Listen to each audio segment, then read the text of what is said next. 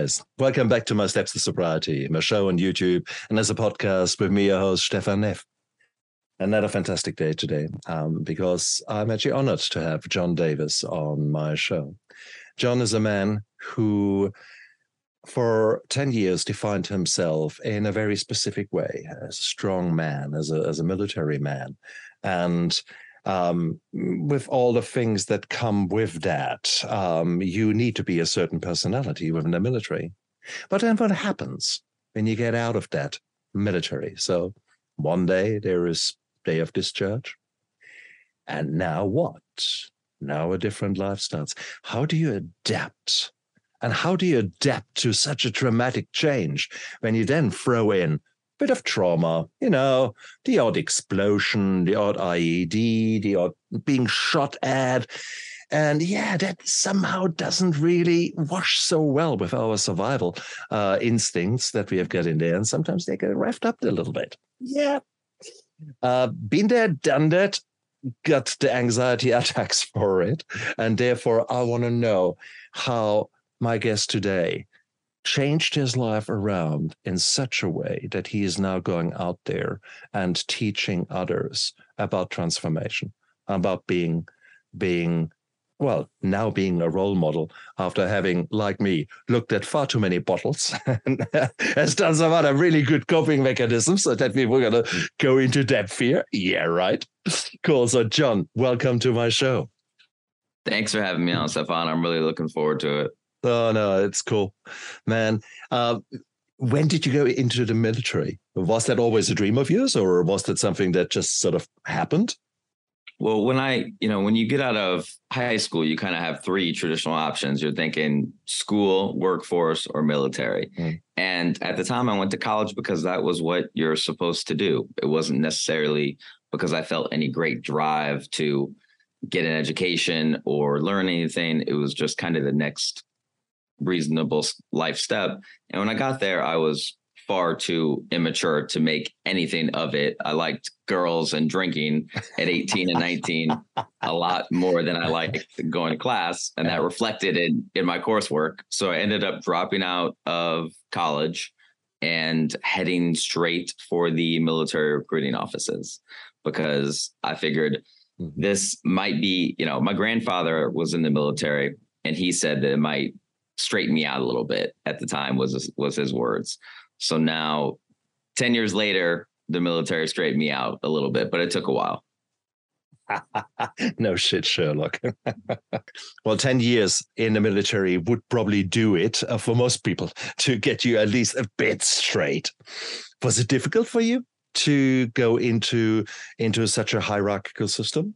Because when you loved the girls, and when you loved the booze, um, you were probably not so well disciplined at that time. Was that a shell shock for you to to to go for boot camp? I think it's just it's such a dramatic uh, life adjustment that I think the the the transition presents problems for everyone. It's an entirely different way of life. I was used to a far more individualist way of living and the military is very communal you're on a team you're working together for a common purpose mm. and then they kind of depersonalize you a little bit it's not really a malicious thing it's just kind of the nature of the beast to where i wasn't called my first name i wasn't called john i was mm. called private davis and then sergeant davis and then for me my struggles never really came in the military that came when i got out and i had to figure out who to be again Interesting. Interesting. What was your military specialty? Infantry. Nice. So you stuck with that? Yeah, in Afghanistan, kicking indoors, doing things like that, mm. which in, interestingly enough, my combat experiences didn't bother me as much as trying to figure out who I was again after the military. Mm. A, lot, a lot of people, I think, kind of think combat is is the thing that causes veterans problems when they get out but non-combat veterans in the United States actually kill themselves more than combat veterans. Interesting. And you can imagine it, though, because you have got such a structured life um, where more or less everything is clearly prescribed. There are certain rules for absolutely everything. You've got standard operating procedures for, you know, a lot of things. And the more specialized you become the more these these things apply. Uh, in the special forces you go for every single bloody scenario and create an sop for it. So mm-hmm. which is actually really really cool. No one does that in real life. And then suddenly I can see that when you come from such a structured world into a world where you actually um, have not been thinking in in in a certain way for for 10 years you are lost. And i think that is the the the common thing that you find in many type a personalities but also in in many many people who have really thrown themselves into their job maybe to escape um, their childhood maybe to escape their their other traumas. Workaholics are just as bad as alcoholics. hey, I, am the man. Okay, I, I, I think I was a workaholic long before I was an alcoholic because I I was just under ten percent in there, and I guess you were doing the same thing within your speciality, within within your job, so to speak. Um, it is it's intriguing. So was there it's interesting what you say that that for 10 years you were in there. Was there actually a planned transition where actually by the time you were you had your day of discharge uh, were there actually some support systems in place from the military to assist you the military is more concerned about you while you're serving. They, you know, they put all this time and energy and money into training you and making you the best soldier you can. Yeah. But then once once you're out, I mean, you're on your own. There's yeah. more so than people think. That's just kind of how it goes. And like you mentioned, there's not really a blueprint for civilian life. I mean, there's not a blueprint for life at all. But especially jumping from the highly structured nature of the military into civilian life was a struggle. I started off, I got lucky because I started off at college which is why I wrote my book and why I want to help veterans because you have to meet people where they're at. Yeah. And the first stop for veterans when you got in the military is traditionally college unless of course you have got rip roaring tinnitus and other uh, other problems. And i read your book. You were describing sort of being there in that in that new world and you couldn't hear shit from the from the, the instructor from the professor in the front. You gave him hey hey man. I could just see that happening. It made me cringe when i read that. My oh my. I mean it is um, was uh, how did that how did you go about that? I mean you must have felt yeah. like a dick and and that on top of you trying to adjust. Man. You feel so feel so out of place. It's hard figuring yourself out when you you're in there. You're ten year you're at least ten years older than everyone. You're a non-traditional student.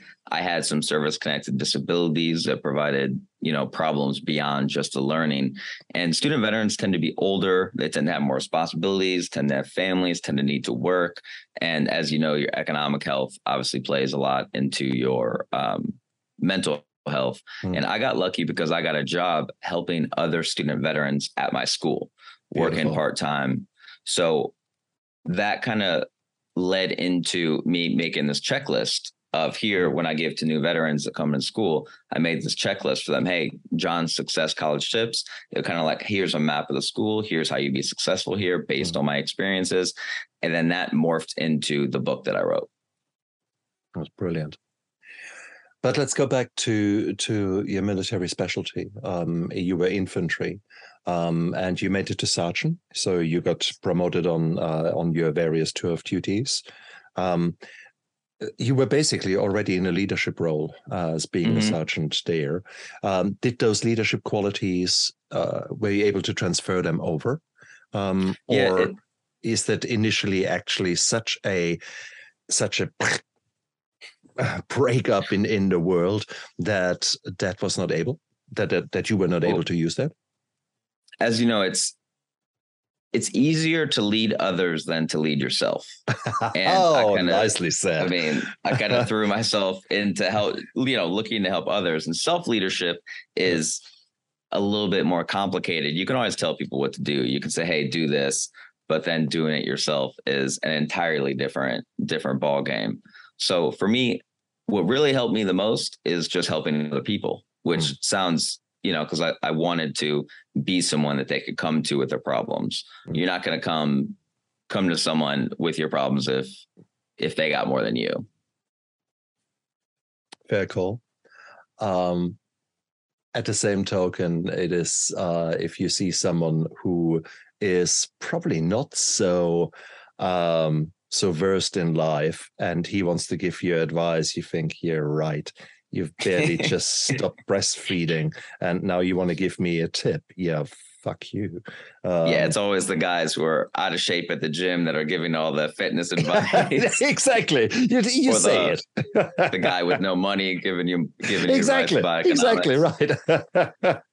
so therefore, I think it's it's good if you're uh, if you have been in in the shit yourself and you know what you're talking about that makes you so much more a authentic uh, specimen uh, so that's actually mm. cool how many veterans are actually out there? I mean, for crying out loud, what are what are the figures in the United States? How many percent of the population actually go to the military? Are there figures out so there? the the military now is more disconnected from society than ever before. Only less than one percent of people serve in the military in the United States, and the issue from that one percent is that they all come from military families. So 80% of people serving report having a close family member, like a parent that served. Right. So you have this kind of small segment of the population that's kind of shouldering the burden of protecting the nation. True, true, true, true. Have but having said that, the way I understand the the societal structures in the United States is that that for many young men the military is a way out of their maybe not so ideal lifestyle, their their mm-hmm. you know their rough times. So therefore, you would expect that these particular people who are finding themselves in in deep trouble and and needed to be straightened out, like you just said, um, that uh, there is no strong military history in their families. So how does well, is that what I described to you? Is that a prejudice or is that a, a wrong perception?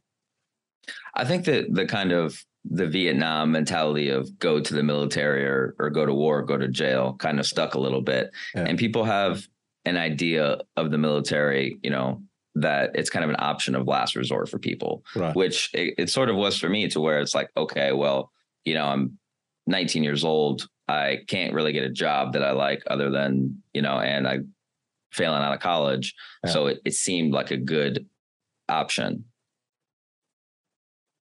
Fair call. Fair call. I know from from your book that you certainly um, tried to to um, deal with the pressures of life at various stages in your in your career and after your career in interesting ways. I mean, you you went to college. You then went on to to go to Harvard to to actually um, and I give it away. This is the most tattooed uh, graduate from Harvard, okay, that is out there, and I'm I'm still trying to convince him to actually take his shirt off, guys. So, but, so he's not yet biting, but I'm getting there. so. Um, where does all that come in? I mean, so far, what you've been explaining to me, yes, I was in the military, structured, and now I'm helping students boom. There's a little right. bit something missing in the middle there.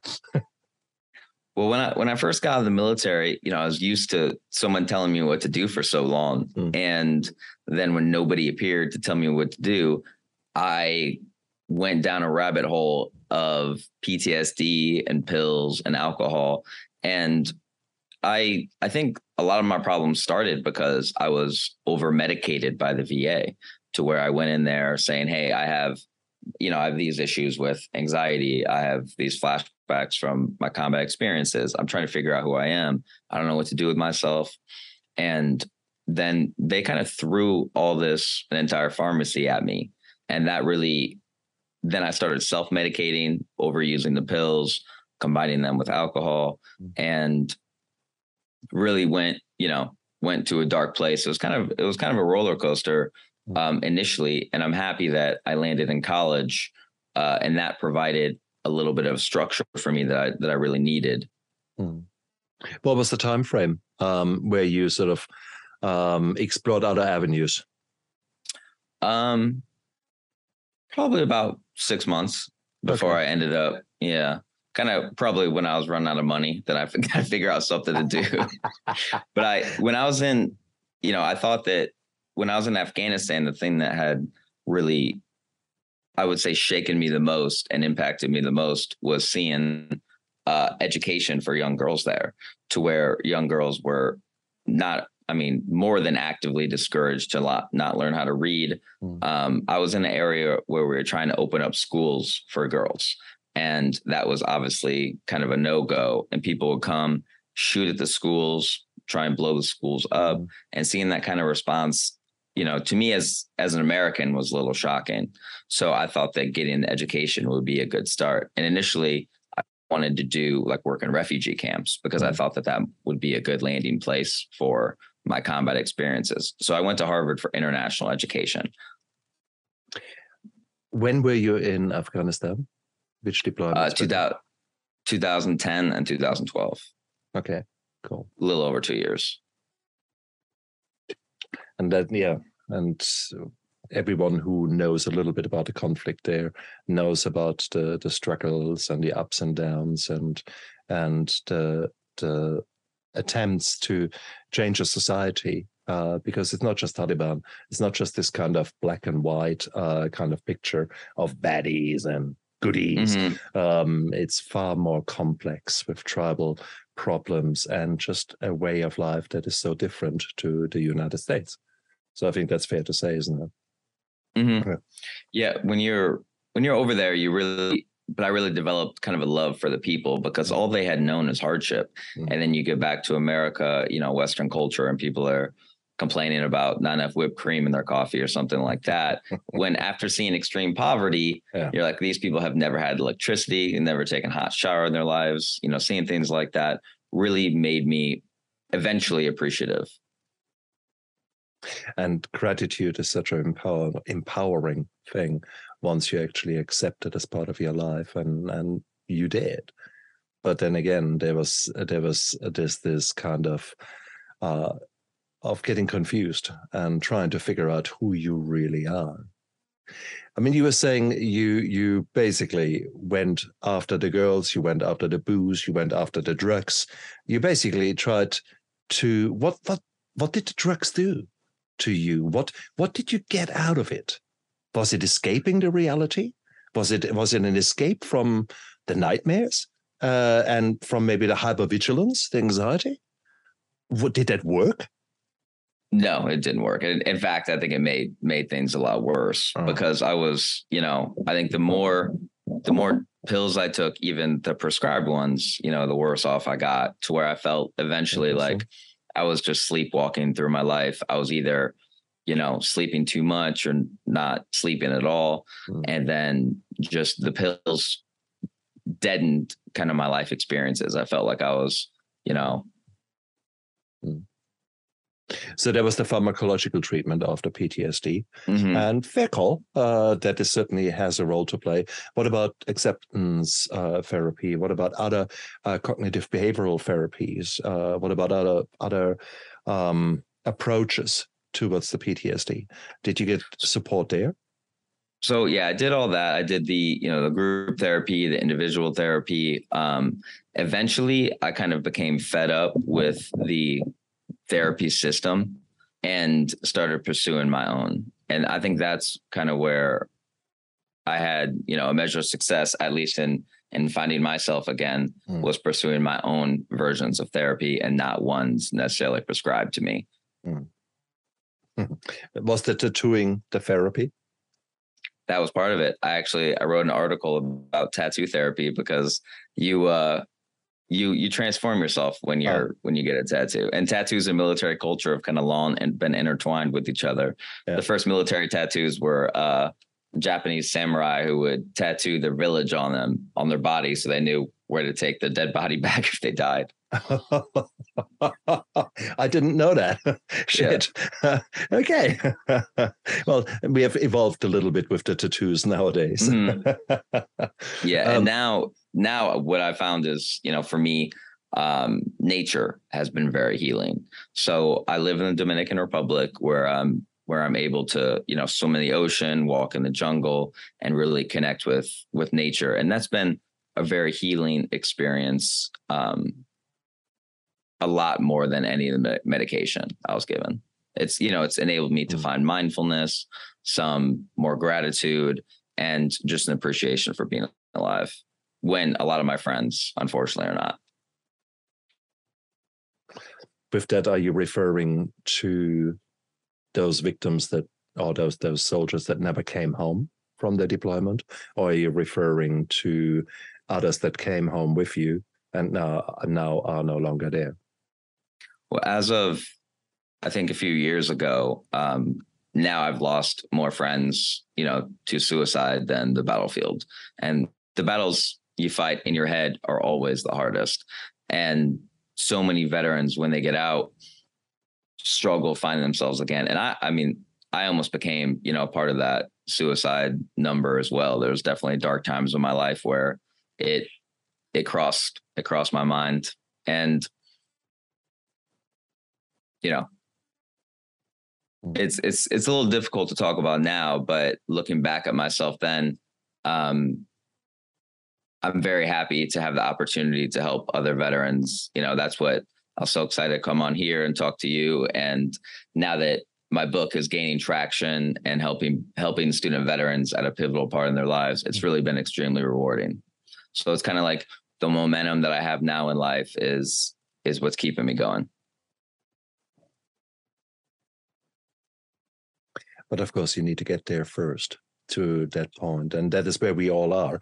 Once you once you actually come to a point where you make peace with with yourself and maybe got maybe even start accepting yourself as you are and maybe even loving yourself warts and all scars on the outside and on the inside um, that's that's the hardest the hardest thing but once you achieve that, and once you start giving back, either in the form of writing a book or or, or talking with others in a, on a one-on-one or a group, etc., or or going out and speaking to us, it is that suddenly makes you explode, or it makes you feel a power of of of of healing that i mean giving giving others and helping others can be such a meaningful thing. And I think I got that sense from you that that was really what is defining you and what was maybe helping you. Mm-hmm. You were lost when you started it at uh, at college, and by you just putting together a few tips, you wanted to prevent that happening again to others, and that's one. That's a very noble and beautiful thing, isn't it? Yeah, and you know, PTSD, it just doesn't have to be a forever diagnosis. I think yeah. we look at it like once you're diagnosed with PTSD or even like, you know, really anything, it doesn't have to be forever. There, there are things that you can do. You probably, you always have that with you, but there are things that you can do to, you know, experience growth from the bad things that you went through. Well, that's true. And not only focus on the negative. So that's, that's why college was a good point, you know, a good starting point for me but also when you learn things like which you know probably seems obvious but people with college degrees kill themselves less. So you get more veterans more college degrees you know you have a shot at reducing the suicide numbers because once you have once you have the degree it's not only about getting a diploma it's about kind of who you become along the way. There's a journey of self growth that you can take at college if you're so inclined. But you don't always have to, obviously. My first go around at college, there wasn't a lot of self growth happening. okay. But I guess you, I take your point there because college is, is still incredibly full of freedom compared mm. with the working world where you are 40 hours 50 hours uh, just in there where not necessarily growth is is is part of your daily life but it's more a grind, just more grind. Um, so I mean, and to a certain degree, that's actually quite good in the United States because um, as a veteran, you get uh, you get very easy access to colleges, isn't it? Yeah, and that I mean that's the the biggest benefit of of serving is you get to go to you get to go to college. Um, you know, I did my entire undergrad and my master's entirely, you know, for free, um, mm. which people plunge themselves obviously deep, deep into debt in pursuit of a college degree. And a lot of veterans that can go for free choose not to. So yeah. I wanted to give people the confidence to be able to walk in the classrooms and feel like you can do well if you utilize the skills you learned in the military. Mm. Interesting. Interesting that you say that. And ultimately, I mean, it is it's interesting. So if you say the the skills that you learn in military are helping um, or can help you tremendously, why then do we see people struggling coming out of the military? It, it's easy to focus on the negative, and you know, I mean, you know, as I know you're not like being called a doctor, but you know, as a doctor, whatever you focus on is is going to grow. So when you focus on PTSD, when you focus on your problems, it's going to grow. So it's it's so easy to just you know kind of zero in on that and forget about the good things the military taught you. So, like for me, when I started off in college, I, have never been late for anything since the day I joined the military. I think I was late one day and I had to do push ups for every minute I was late and while getting yelled at. So, exactly, you know, I've never late for anything. And that's what college is sometimes. And that's what life is. It's just showing up. If you show up in the right place at the right Absolutely. time and the right in the right clothes, you're gonna be you're gonna be okay. Not just okay. 80% of success is showing up. And that exactly. is so nice. It is uh, so many times when uh, some very interesting things happened in my life at moments when I so did not want to be there but I made a point of showing up. And suddenly I thought, what the fuck? How did that now happen? And uh, opportunities come along that you otherwise would have never grasped.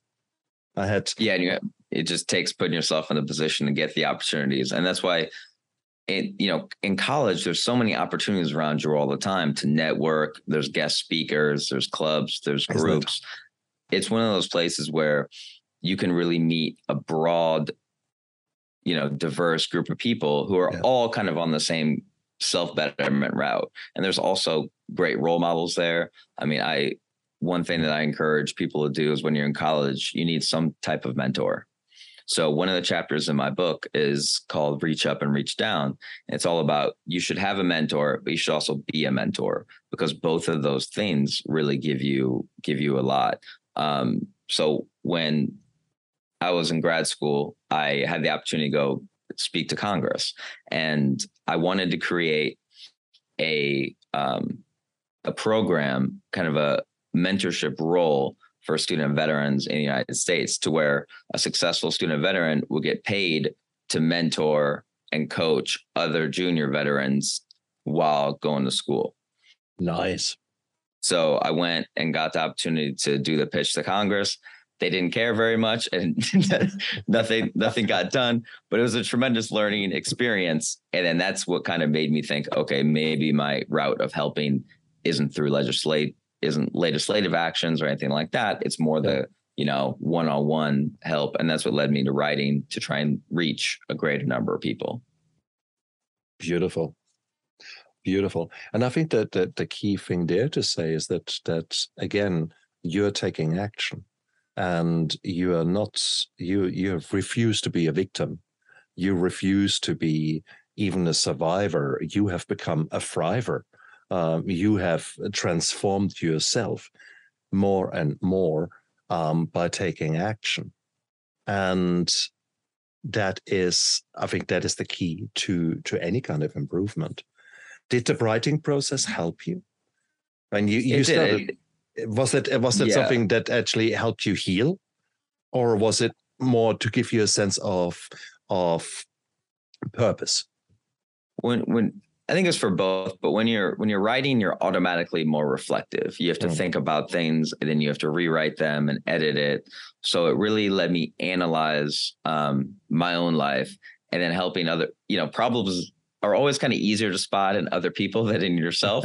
so when I was doing, you know, coaching student veterans at school, they would they, you know, I'm like, well, here's your problem. You're not going to class. So that's, you know, that's that's pretty easy to figure out. And a lot of the problems we have are the solutions are simple. You know, I like to say that problems are really complicated solutions are easy so your problem is you're an alcoholic your solution which is a complicated problem but your solution is stop drinking which you know it's two words stop drinking. It's harder said than done mm. but it's easier easier to spot the problems in other people. So when i was helping people I, it really opened my eyes to the mistakes i was making. Mm.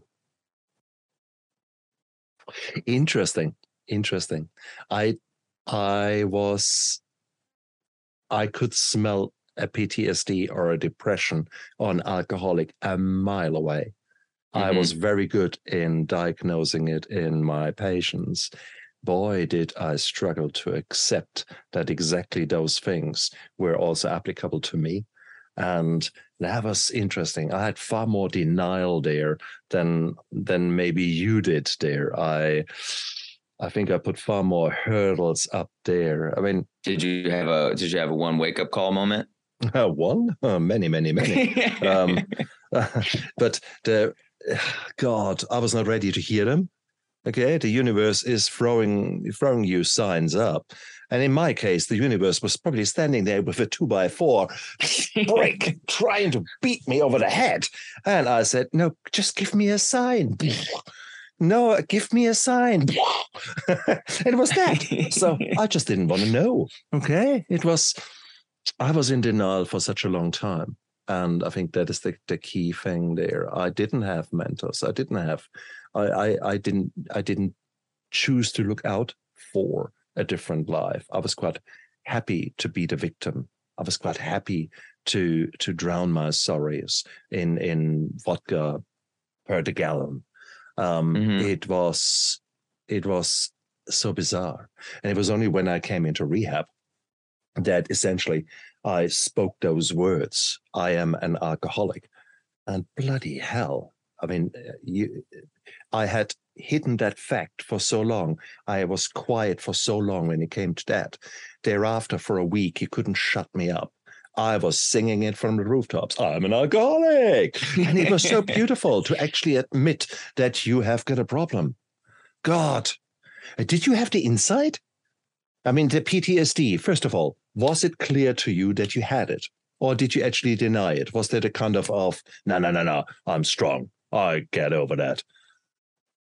I think there was, for me, I think I kind of was misdiagnosing a lot of my problems that and attributing things to PTSD. There were actually more transition stress just to ah. where I never really fully felt like I transitioned out of the military when I first got out. I felt like I was kind of had one foot in the military, one foot in civilian world. Yeah. And when you're like that, you feel like you don't belong anywhere. And oh, when yeah. veterans feel like you don't belong, that I'll, I'll tell you, it's, it's, it's very sad because like when I got out of the military, I went back to my small hometown in Iowa, and I just felt like a stranger there. I felt like I didn't belong because I had I had changed so much. The world had changed you know, over the course of my military career. Mm-hmm. And you get back and you feel like a stranger in your community. And mm-hmm. isolation is, you know, the real the real danger for veterans. Mm-hmm. And that's why community is so important. Mm-hmm. And in the military, you live this communal life, and civilian life has gotten more and more individualized, especially sure. with the rise of social media and things like that.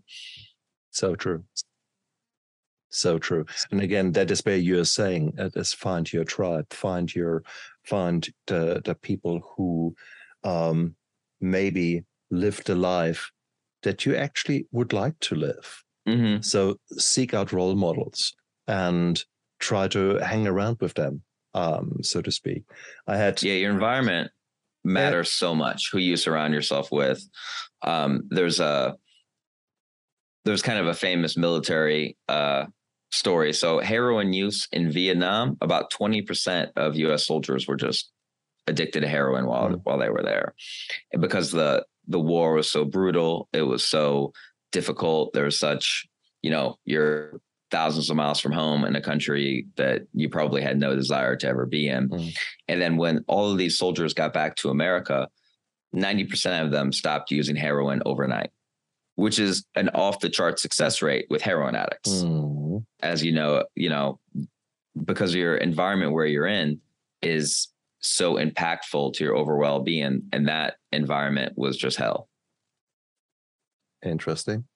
I didn't know that statistic. Um, but it makes a hell of a lot of sense. And it's again, it's the willingness though to show up and to, therefore to actually take action. Because if you remain in the victim role, you don't take action. You're passive. You're you're often uh, so absorbed in your pity party that you don't take action. You don't show up um, when maybe there is an opportunity for you to do something different and it's it so easy for veterans to be victims i feel like. I feel like it's because it's a the military is a convenient scapegoat. So you yeah. can always be like oh it's it's because of the war it's because yeah. of the military it's because of this that. Yeah. but you know the, the victim outlook is never going to get you anywhere worth going. Feeling sorry for yourself is never going to never going to lead you anywhere you want to go. And whilst it, the picture is so clear with veterans. If you look at other people who end up in similar scenarios, which has nothing to do with the military, you can actually draw so many parallels. So if mm-hmm. you're an economic refugee uh, because your country is just going tits up and you're you're trying to find yourself somewhere in a new place, you're the same isolation, the same, uh, you know, you're a foreigner in in a place, all those kind of things. So the the people who are moving to a different country are often isolated. Um, and it is where there are many, many other uh, um, comparisons you can draw. So the ultimate principles though, or the, the problems that arise from that are remaining the same. Um, mm-hmm. So therefore, also the solutions are essentially actually uh, relatively straightforward. Yet, why are so few of us actually actively looking out for it? What makes you change? What made you change? You were saying, I ran out of money and probably out of places where you can put tattoos. Again, that's I give you that, but but no, there's more. There's more. What actually made you switch? And what made you switch then in college again? Because initially you were pissed off. What I had a I I remember this kind of moment where I had with a, a military friend of mine, and I was always kind of complaining and playing the victim. I, you know, I complained, oh, my therapy is not helping me. The medication is not helping me. The doctor's not helping me. The government's not helping me. You know, my mother's not helping me, just kind of blaming whoever I could find. And finally, he just snapped at me. He said, what are you doing to help yourself? And I didn't have an answer. And that's what kind of led me into, okay, um, you know, maybe I'm my responsibility because the person in the mirror is going to be the only person that can fix you. And I think I leaned on uh, thinking, okay, the government messed me up, so they have to fix me. But if they're the ones that messed you up, they're probably not going to be able to fix you. So, kind of when I started taking that personal responsibility, that's when I really started getting some getting some growth. Mm. Indeed, and I think that is that is such a beautiful concept. Um, Jocko Willink, a Navy SEAL, uh, he wrote uh, Extreme Ownership, and in this book he he explains that the, the principle that everyone is responsible for the things that happen. And you could say, oh, no, no, no, no, how can I be responsible? Well, he sort of says, well, you know, if you are in charge of a man and he fucks up, then you either have not explained the mission right to him, you haven't given him the right equipment, you have not trained him properly. Um, so, okay, fair call. If someone above you fucks up, then did you give that person the right information to make the right call, etc. So there is always you are actually involved. You're not passive sitting back, oh, it's all their fault, or it's all his fault. No, mm-hmm. it is actually you take part of it. I like that principle a lot. Uh, and that is when you do, when you recover from an addiction and you look at the 12 step program, that's exactly step four that you do a brutal inventory of what really is going on and we we do these kind of beautiful lists. They kind of um the resentment and anger list that's cool. You you're gonna write oh jim um he did that and that's how it made me feel. Oh i was so angry and that sort of you you keep going. Boom boom boom one line after the other. And then after a few days or weeks, depending on your progress, uh, your mentor or you, whoever helps you will come back to that list and we'll actually say, cool, now three columns. Now let's add a fourth column. Where was, where were you there? And did you play a role in that? Maybe what was, how was your contribution to the whole scenario? And moment that actually happens, oh boy, oh boy, suddenly the whole whole thing changes. And I think that was one of the hardest things for me to take responsibility for my own fuck ups. it was so much easier to actually blame other people and the world and the universe and, and I don't know, full moon, um, rather than actually understanding that maybe my own core values were fucked up and my the way that I was behaving um, in response to to my environment, but also in response to my own emotions. Oh boy, maybe not so pretty. Well, that's what I think is so great about that I learned from Alcoholics Anonymous is the concept of just the sponsor because everybody has a sponsor and everyone is a sponsor. And that's something that, you know, I learned from my grandfather who's really big in Alcoholics Anonymous. He's been sober like 60 years now, which is, you know, it's always funny. and he's like night he's 94 and i was you know he still says it's a struggle which is you know to me it's How cool is that? it's scary and beautiful when he when he says that you know? Oh how beautiful is that? John i need to meet this man. You need to introduce me to your grandfather. Now that is a guest on my show because ultimately shit will not go away. On the contrary, trauma will not go away. You you you sort of put some trauma to bed. Other trauma helps you to grow. That's what you were relaying, uh, referring mm-hmm. to. This post-traumatic growth as an alternative to post-traumatic stress disorder. Um, so that's all good. But guess what? New trauma will come. Yay! Yeah. and that's that's what's so easy to because everybody has a sad story. Everybody has a victim story. Everyone has things that happen to them. And even if it's their own doing, it still happened. Mm. So how you come back from that is kind of what I'm most, most interested in. Just, and for me, especially with veterans, I think it's finding your new identity, finding a new challenge, and finding a new life mission. Because the military is a very challenging environment, and you get out and you don't pursue challenges in the same way. So what I want veterans to do is to move towards things that scare you a little bit, that are hard in life, because it's so easy to take your foot off the gas pedal and kind of kick your feet up, and you say, okay, well, I, you know, kind of rest on your laurels, like oh, I did this, yeah. I went to war, I, you know, blah blah blah. So now I'm just going to relax. And but the type of people that join the military aren't the type of people that should be bystanders. Nice one. Nice one. And indeed, uh, one of my earlier guests, or earliest guests really on my show, um, was a soldier who uh, was the tip of the spear, the kind of infantry. I identify myself as a ass kicker. And then, unfortunately, a machine gun was a bit stronger than him, and he had his his ass kicking days cut short, and he was lost for a long time. And then finally, finally, he allowed himself to listen to other vets who came along to actually say, hey, look, today we're going to learn how to golf. Come along. And he finally said, okay, why not? Turns out golfing was not for him.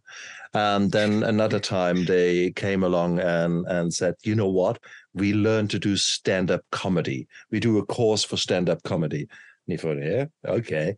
And he went along guess what he's doing nowadays? he's a comedian. Okay. so here you go. Show up, expose yourself, g- go outside of your comfort zone. That is where the magic happens. And you have no fucking clue what will, what is really triggering you, what is in a positive way, what makes you grow. You don't know. So therefore, if you just play it safe and I'm the victim, well, no, take action and check it out. What happens? You know, see, and that's why you got to study. You got to study and build your own growth plan. I think a lot of people nice. they're like, you know, they they show up to the show up to the therapist and they kind of put the responsibility on them mm. when they're only there to kind of help guide you. And mm. unfortunately, the reality of the world is not every therapist is a great therapist. You know, like every basketball player is not a great basketball player. There's so many therapists in the world now. And then you have, I think, the kind of dark shadow of money over the therapy industry as well. A lot of people get paid from problems, you included, because in the military, when you get out, if you're significantly messed up, you get disability payments.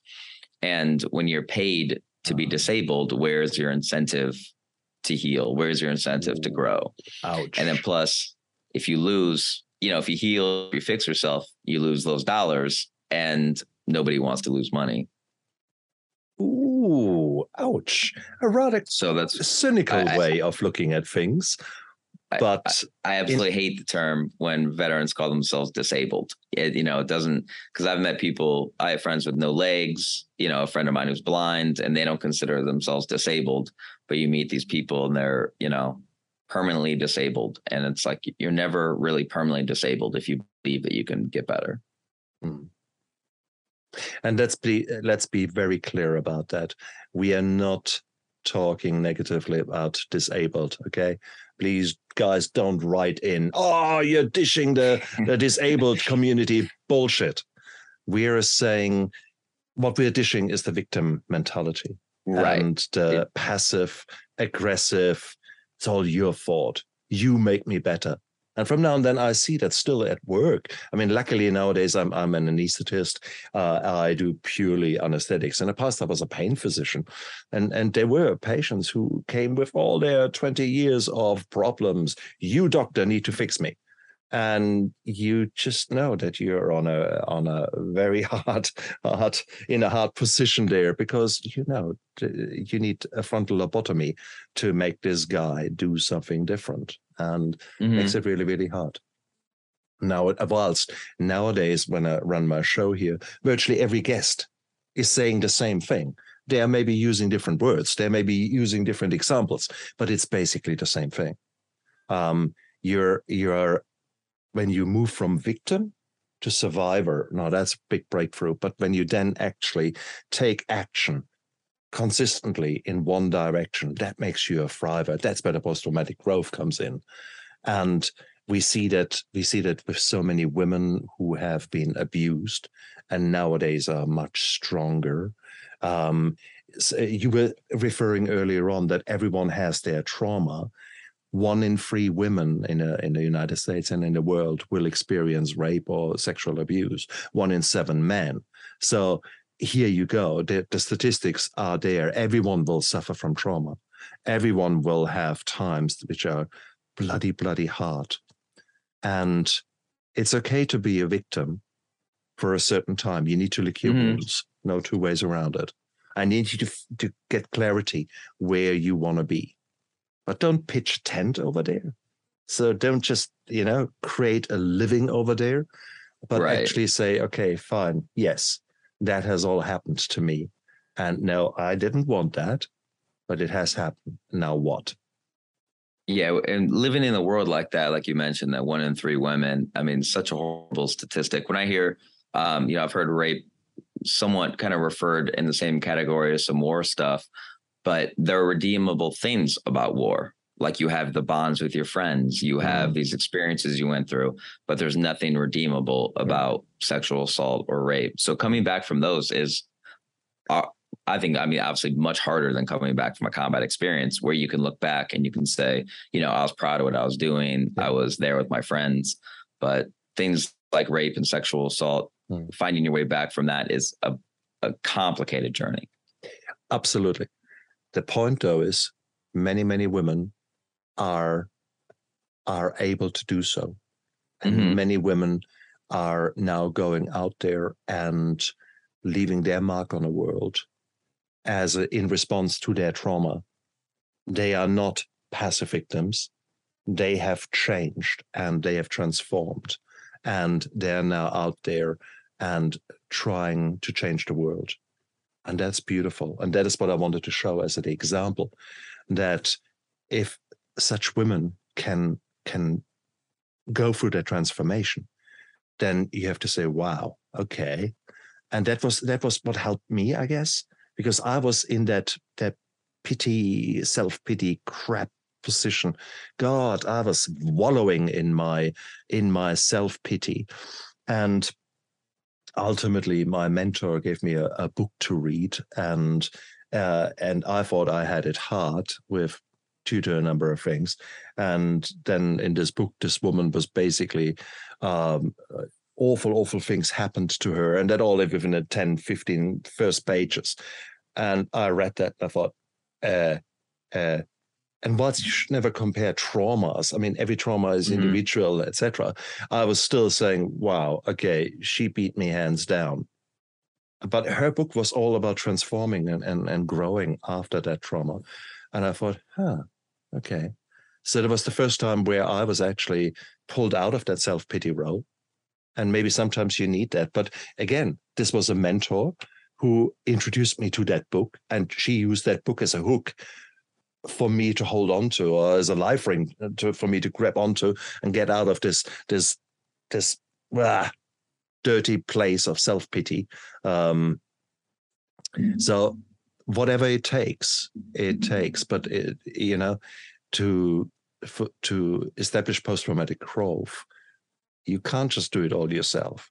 You really need mm-hmm. to find a community, and with community, I mean people who have been in your particular part of hell and who have found a way out, who are a bit further down the line, down the, the path, shall I say, and who can now show you what to do, which steps to take. And you actually did that with your college, coming full circle now back into your role now and what you would try to do now. You're trying to to help people um, by giving them maybe some standard operating procedures um, as far as life in college is concerned. How do you survive college, kind of a thing? Um, yeah, and- I have a chapter in my book called uh, "Build Your Armor," and the entire thing is about your your support system and your community is your armor. Yeah. But it takes you have to put it on and maintain it, and you and your team is always going to start with you. Yeah. So you know, you starts with you, but you have to build positive relationships with people around you. And that is where a lot of veterans struggle because you come back and it's hard to relate to people. So my book gives some practical advice on how veterans can relate to their classmates, to professors, to society, mm-hmm. and kind of forge new friendships um, that aren't necessarily dependent on the military. Brilliant. Absolutely brilliant. And with that, basically starting to create a new life Mm-hmm. So basically asking, who do you want to be when you grow up? And it doesn't matter how long you have been in the military or how long you have lived a certain type of life. Let's let's widen the whole the scope a bit. You have lived that life. That life was the past. Now the past does not equal the future. So okay, who do you want to be now? And to a mm-hmm. certain degree, um, yes, you might you might grieve for the loss of your past. That's okay for a little while but you also have got a, a blank slate. You've got an empty canvas on which you can now paint the new you. And that is actually quite a cool position. You've got a freedom to re to start again. So yes, okay, put a bit of grief into it because yes, you're saying goodbye to the old guy. Um, but what about the new guy? when do, does normal when do norm, normal people uh, when do people who go at 18 into their job um, uh, when do they when do they get the opportunity the privilege to stop and think and assess maybe there's a better way to go very few people do that uh, those people who do it are like me, who basically crash and burn uh, with burnout or PTSD or depression or whatever it is. And then finally, we actually take some time out. Here you are as a veteran. Um, you have you have finished your military service. Uh, in your case, now what? Now that is an opportunity. That is a, a positive thing if you choose to look at it like that. Yeah, it's so easy to look at our obstacles and our problems as yeah. these insurmountable things when really they're just opportunities for us to better ourselves. Yeah. And you know, I think it's it's it's just become so easy to keep playing the victim card over and over again, especially for military veterans. Cool. I think it's it's you you put the onus on the veteran, and I think that is maybe ruffling some feathers. Um, at the same token, though, I know exactly where you're coming from, and it's the same thing with addicts. It's the same thing with people going through mental health struggles. It's the same thing there. You have got choices that you can make every second. And for me as an addict, I can either work on my recovery or I can mm-hmm. work on my relapse. It's either or. Every decision brings me either one way or the other way.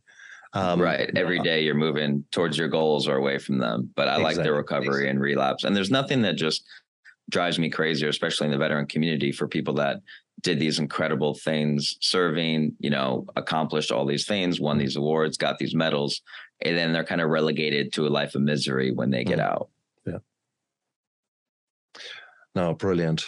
Brilliant. John, I think you've done a, a, a fantastic work there by actually putting some very practical suggestions together and some some how to do kind of you know transition from the military for dummies. Um, and i think that's that, i think that's so so important and it's so so beautiful. Uh, maybe maybe this might be the start of a movement that you're creating the snowball system um, that sort of turns into an avalanche wouldn't that be nice to to actually help other people transition and then in turn uh, take on leadership roles that potentially make this world a better place?